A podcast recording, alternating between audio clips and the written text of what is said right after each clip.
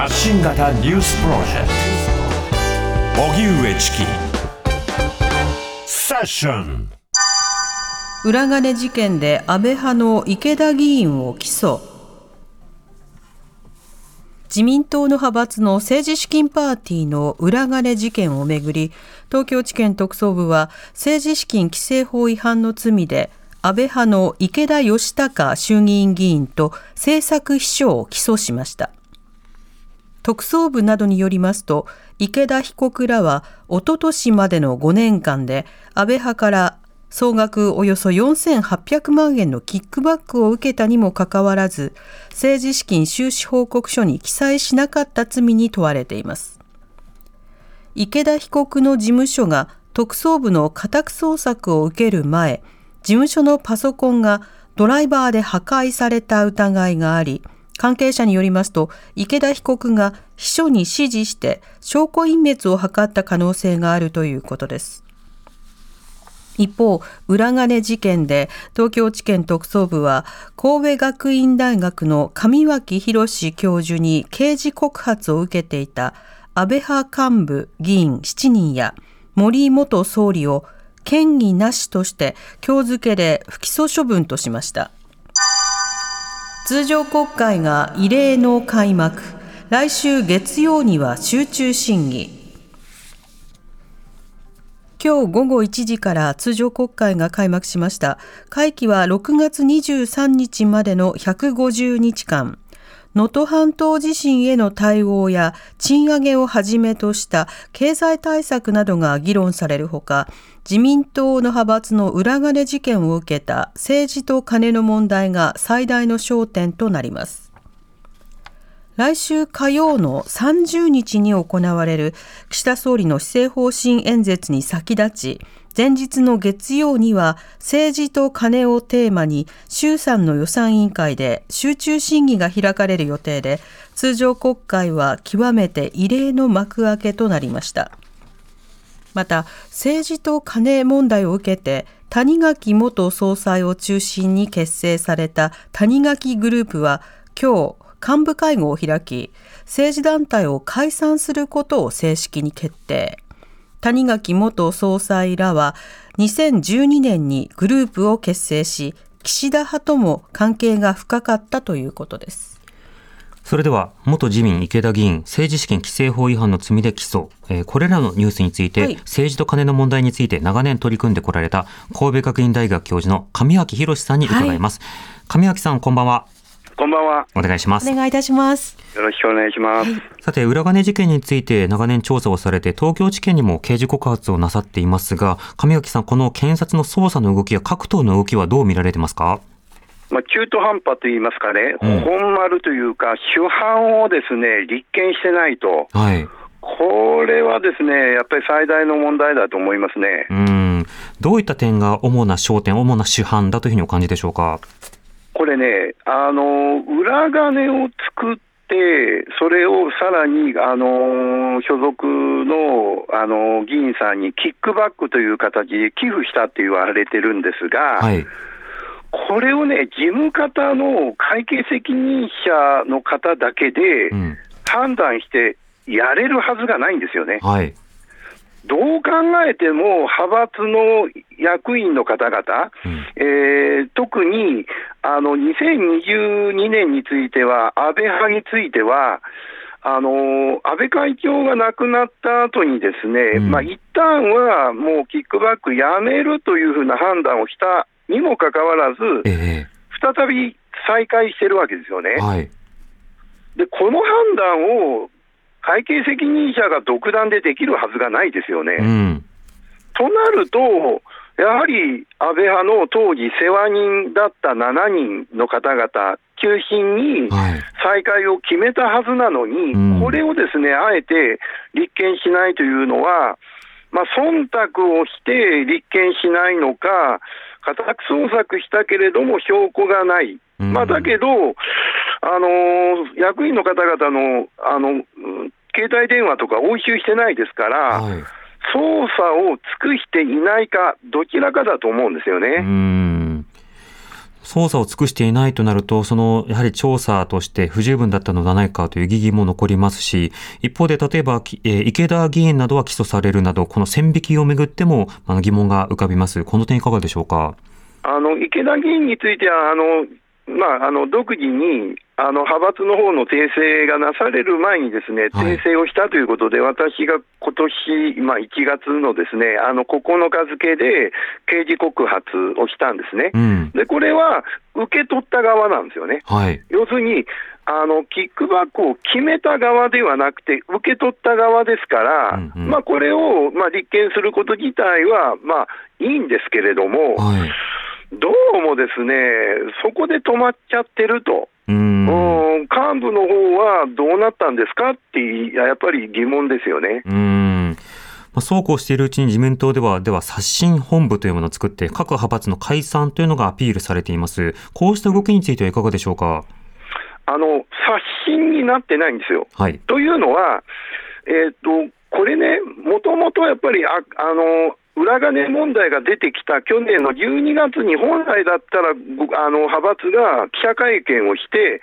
説明をすると、うんで記者の質問にちゃんと答えると、でさらに裏金を作った人たち、幹部、さらには受け取った側、これは刑事責任とは別に、政治責任として議員辞職しないとダメなんですよ。うーん。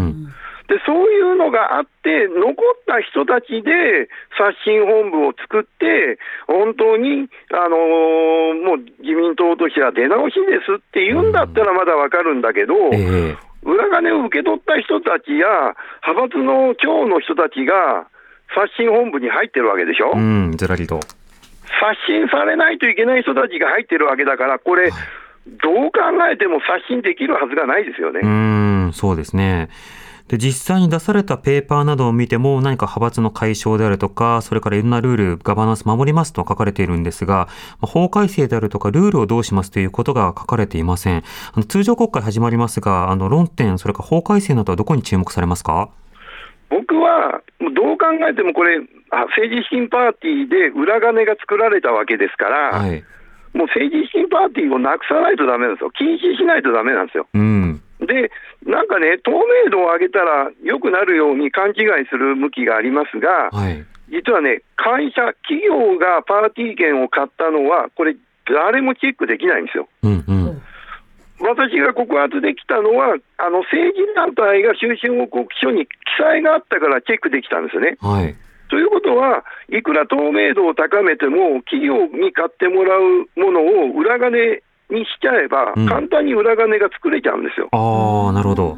で、ということは、これ、企業献金もそうです。企業献金についても、これは禁止しないといけない、うん1994年の時に、本来は禁止するはずだったのに、これ、禁止してないわけだから、はい禁止しないといけないし、うん。94年の政治改革では政党交付金を導入すれば、綺麗な政治になるって言ったけど、はい裏金作っていたわけだから、うん。税金をね、もうなんか泥棒にあげるようなことはやめるべきなんですよ。うん、確かに。まあ、そうするとパーティーの禁止、あるいはそれでももらっていた政党なのに、じゃあこれから政党交付金など上げ続けることの正当性を、まあ、裏付けるものがないわけですから、そこに対してじゃあペナルティはどうなのか、まあ、このあたりを議論するのがまずは筋ということでしょうか。おっしゃる通りで、うん。もうね、国民のための改革にしてしないと、もうね、派閥の論理とか、党の論理で、なんか中途半端な政治改革をやられたらですね、納税者、主権者、国民はたまったもんじゃないですよ、踏んだり蹴ったりですよ。そうですね。うん、これ35年前の自民党の中での、まあ、具体的なその、まあ、委員会で出されたペーパーにおいては、あの、実際に国会で議論をする際には、先にまあ採択をして、で、その上で第三者などに回答を出してもらって、それに従うという、まあ、そうした方式もやろうかというようなことが書かれていたわけですが、今回の議論の進め方、確かに政治家たちに立法を任せても限度があるのではないかと感じますが、この点どうでしょうか？おっしゃる通りでね、なんか泥棒にね、いい刑法を作ってくださいって言っても、なかなかいい刑法を作らないですよね。そうですね、はい。もうそれと同じで、やはりもうあの裏金を作った人たちが、これを進めたってね、いいものができるわけがないと。うん。僕はちゃんと専門家の意見を聞いた上で、はい本当に国民の側に立ったあー改革、う特に今でもですね、あの合法的に裏金が作られる仕組みが残ってるんですよ。はい。これは政治資金パーティーとか企業献金以外で、うん。あの例えば政党が、えー自民党の幹事長らの国会議員に寄付すること自体は合法なんですよ。はいはい。ところが、受け取ったね、えー議員は収支報告制度がないので、何に使ったか分かんない、いわゆる政策活動費という寄付が行われてるんですよう。ん。これを禁止しないといけない。これはね、本部だけじゃなくて、支部連合会とか、各支部でも同じようにですね、うん名称は違うけれども、例えば組織活動費だったり、単なる活動費名目で寄付が出てて、これがね、一不明金、裏金になってるんですよ。はい。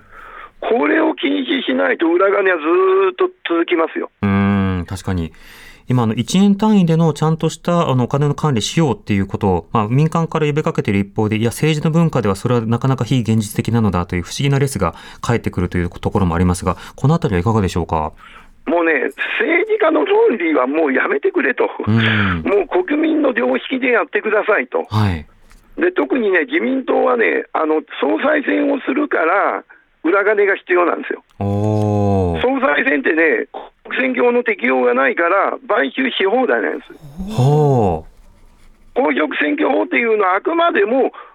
出国会議員を決めたりね、地方の議員を決めたりする方なので、う。うんうん。自民党という、まあ、一つの政党の総裁を決める選挙には適用がないので、うん。買収いくらでもしても罪に問われないんですよ。うんうん。だから裏金が作られるんですよ。ああ、そういったところで飛び交うわけですね。だからおそらく、まあ、派閥をなくしても、ですね今までのような自民党の総裁選をやり続ければ、おそらくや裏金は作られ続けると思います。ああ、となると自民党は党内での改革をするならばそちらの方をやり、で一方で党の限界がある場合においてはやはり立法で対処をし、しかし政治家だけでは議論ができないので専門家を招いてやりと、まあ、ここまでだってようやく本気の一歩目が見見出せるということになるわけですか？おっしゃる通りですね。なるほど。まあ、そのあたりも含めて、あの、今国会、まずは見つつ、あの、政権としての価値があるのか見ていきたいと思います。上脇さん、ありがとうございました。ありがとうございましたありがとう。ございました。神戸学院大学教授の上脇博さんに伺いました。荻上チキ